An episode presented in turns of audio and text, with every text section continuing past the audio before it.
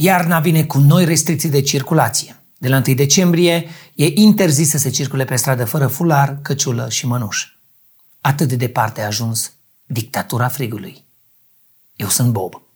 Și aceasta este...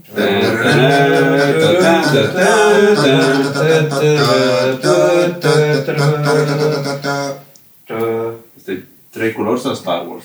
Banca Națională a României a învățat ceva din cartea lui Nuțu Cămătaru. De la 1 decembrie și BNR are femei pe bani. Noua bancnotă de 20 de lei o înfățișează pe Ecaterina Teodoroiu, trecută prin mai multe filtre de Instagram, exact așa cum și-ar fi dorit eroina de pe Jiu.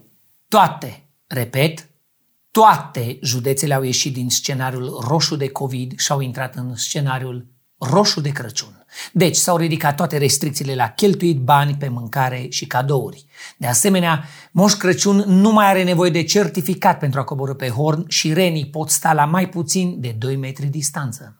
Săptămâna trecută s-au sărbătorit 103 ani de la menajatoaul istoric dintre Moldova, Muntenia și Transilvania. Românii au făcut paradă cu patriotismul lor și militarii au făcut paradă cu tancurile lor. Vedetele zilei au fost jandarmii de la Cluj care au defilat în ritm de fiecare cu ritmul măsii.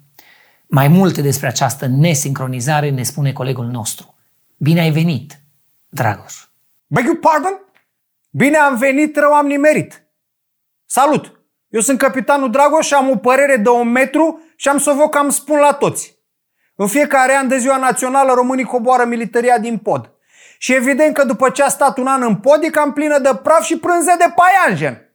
Că la locul ăla zice păiengănie, că e plin de paiangăni acolo. Dracu știe cum ar putea rezista acolo.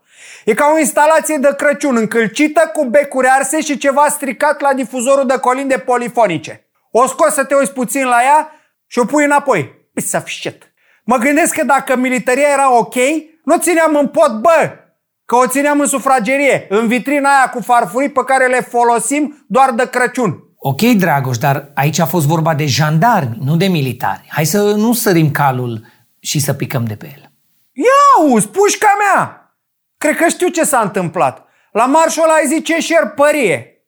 Motivul pentru care a fost bătător la ochi este simplu. Așa sunt jandarmii, bă. Atât că ei sunt bătători la ficați peste cocoașe și până alte locuri. În momentul în care li s-a cerut să bată pasul de defilare, fiecare l-a bătut cum a știut mai bine. Astfel că parada militară s-a soldat cu momente comice. Pizza shit. Tot de 1 decembrie, mai mulți tineri au făcut un chef cu manele pe soclul statuii lui Alexandru Ioan Cuza din Iași. Întâmplarea l-a făcut pe domnitor să se răsucească în mormânt, să dea din buric și să arunce cu șervețele.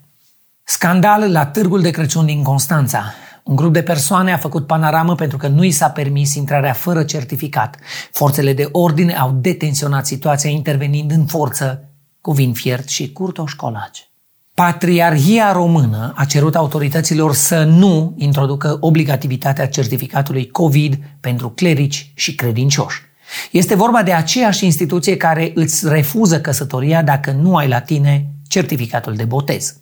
Mai multe despre excepțiile cerute de patriarhie ne spune Tibi, un băiat excepțional. Așa este, Bogdan. Încă o dată, Patriarhia Română a cerut autorităților să nu. Instituția religioasă a declarat că orice ar decide organismele statale, ea ar dori să nu. Întrucât consideră că biserica are un statut privilegiat, supralumesc, Patriarhia Română a spus că ar dori să fie scutită de la chestia asta și să nu. De fapt, de fiecare dată când legislația impune un anume tip de comportament, indiferent despre ce este vorba, taxe sau lingurițe, Patriarhia sare cu o declarație prin care cere ca ea să nu. Reprezentanții Patriarhiei doresc să nu și solicită insistent să nu.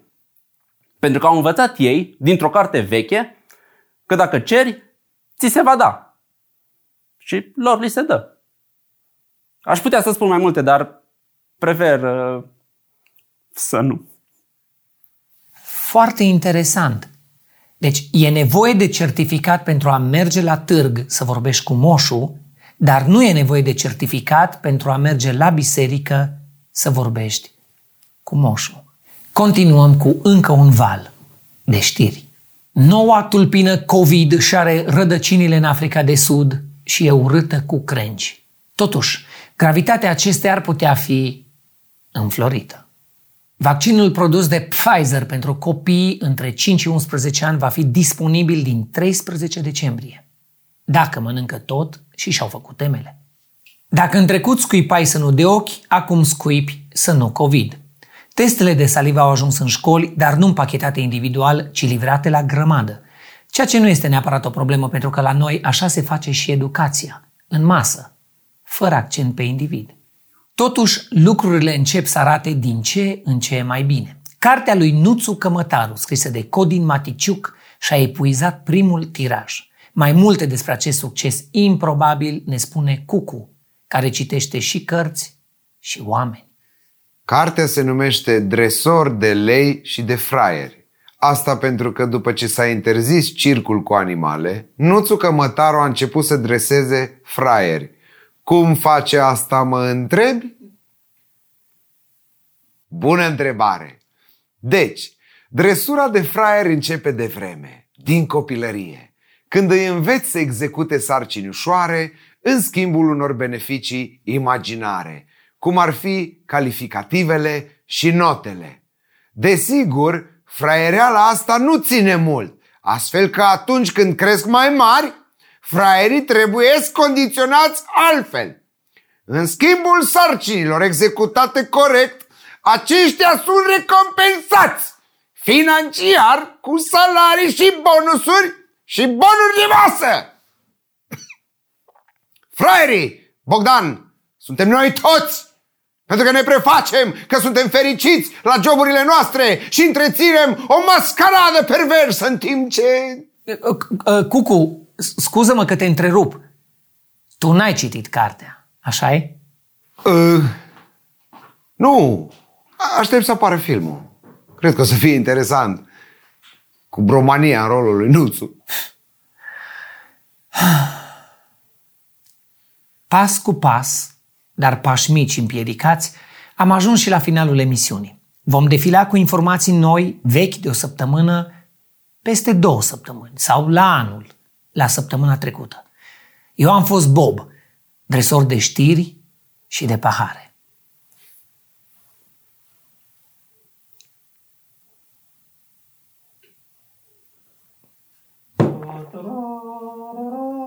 Șez. Culcat. Nu. Culpesc. Amazon.